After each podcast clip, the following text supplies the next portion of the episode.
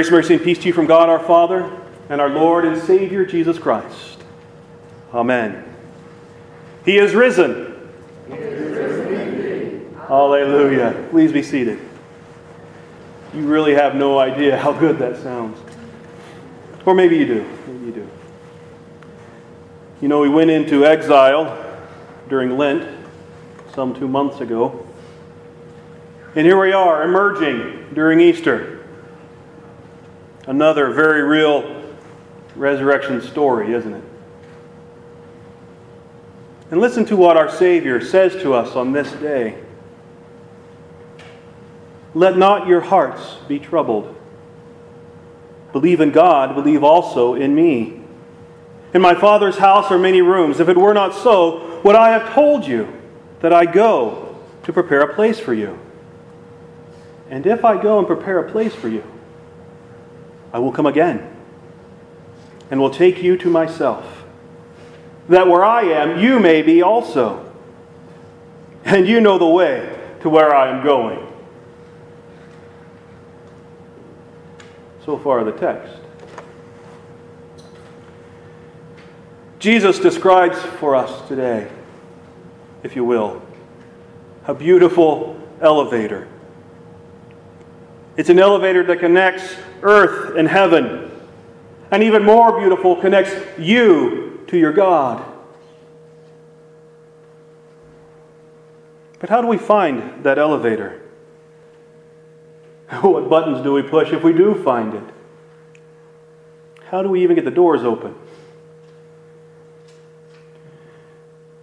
Oftentimes, when I go to visit somebody in the hospital, I have to stop at the front desk and ask where the person is located and how do I get there.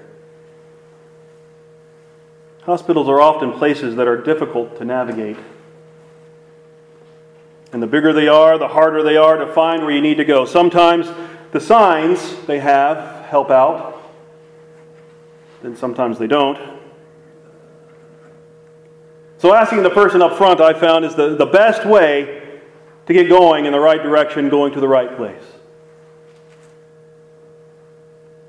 They know where I need to go. I don't. They know how to get to the elevator and which floor I need to get off on. I don't know how many times, even with that kind of help, I still get lost. and then I have to stop and ask someone else for directions. Have you ever gotten lost in a hospital? Okay, so you know my story. Have you ever gotten yourself so turned around and didn't know how to get back to where you were at? Good, I'm not alone. and neither are you. Because the disciples today had, had a similar problem. Jesus tells them that he is going away. He's going to prepare a room for them, and he tells them that they know the way. You can almost see the disciples turn to one another with a, a dazed look on their face, shrugging their shoulders, and maybe got that confused eyebrow raised. And then finally, Thomas speaks up and says, Lord, we do not know where you are going. How can we know the way? Jesus gives them the directions, and yet they are still lost. Okay, Jesus, so you're going to the Father. I get that, but, what's his address again? What, what room number is he in? And how are we supposed to be able to find it? Uh, they're looking for the elevator, the one that will lead them to the Father. Not that the Father is sick, actually. No, he is the great physician. He's the one that is healing and making things new. He is the one that is removing sorrow and suffering. He is offering the balm of forgiveness and salvation that is applied to our hurting and our heavy hearts. I too need to know how to get there, Jesus. Tell me how to get to my Father. I'm sick. I've done and said some terrible things. My mind is bent on vengeance and not mercy. My mouth, I used to curse others and to plot against them. I say some pretty nasty things, even about your own people. The things I have done and the things that I am willing to do, Father, forgive me.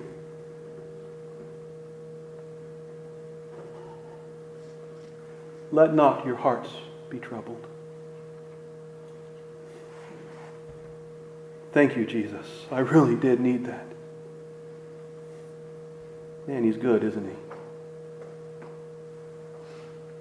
But Jesus, we ask you again. Lord, we do not know where you are going. How can we know the way? Well, here's that beautiful elevator. It isn't something that we have to seek after or to find. It is as if Jesus comes to us and then carries us to the Father. I am the way and the truth and the life. No one comes to the Father except through me. If you had known me, you would have known my Father also. From now on, you do know him and have seen him. Jesus comes to us who are lost, and he carries us to the Father. It is very much like, like the child that falls asleep in the car leaving grandma's house. They missed the entire trip. They didn't have to navigate anything. All they did was rest. Their hearts were not troubled, they slept. All the while they were being carried to their home, up the steps, down the hall, shoes removed, tucked into a soft, comfortable bed. And then the, the tingle of a goodnight kiss on the cheek that sends them deeper into that peaceful rest. And when they awake, they don't know how they got there. They're home and they are safe. They are rested.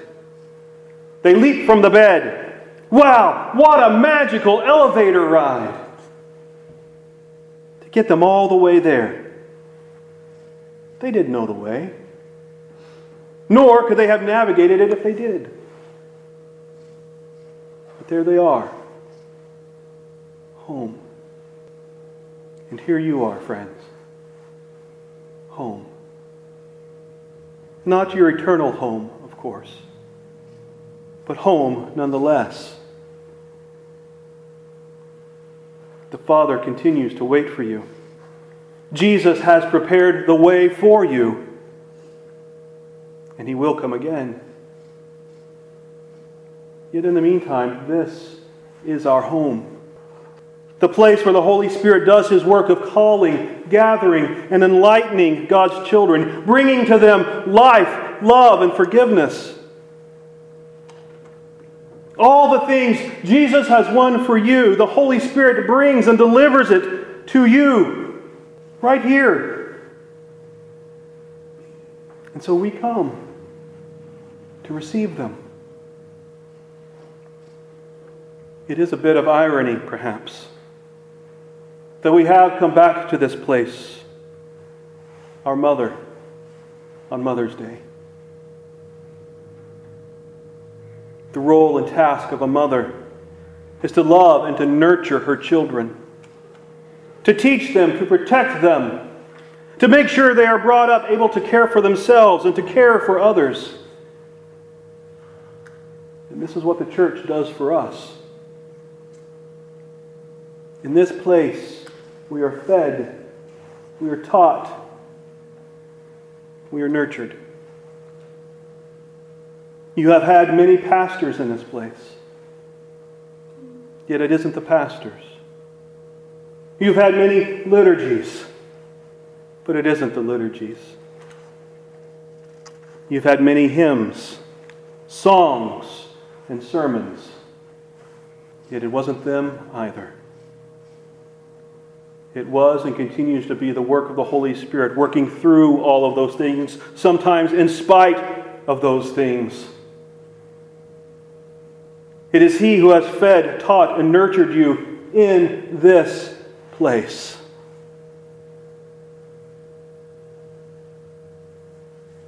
St. Peter this morning tells us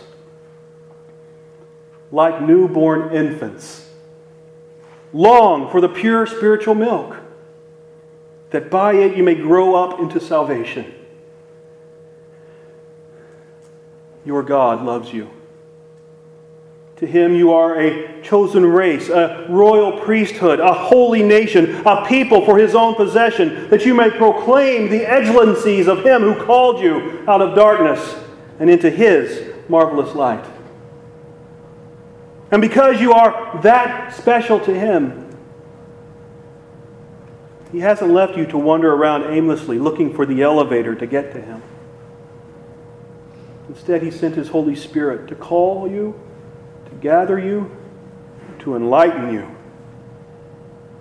So that when He sends His Son to get you,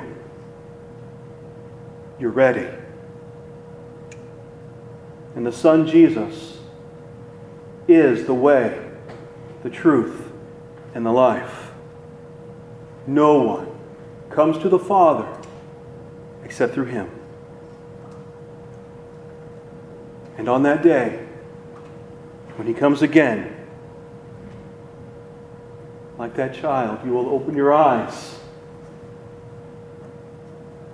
and you will be home. Hallelujah. If anyone loves me, he will keep my word, and my Father will love him. And we will come to him and make our home with him. Alleluia. He is risen. Alleluia, and amen.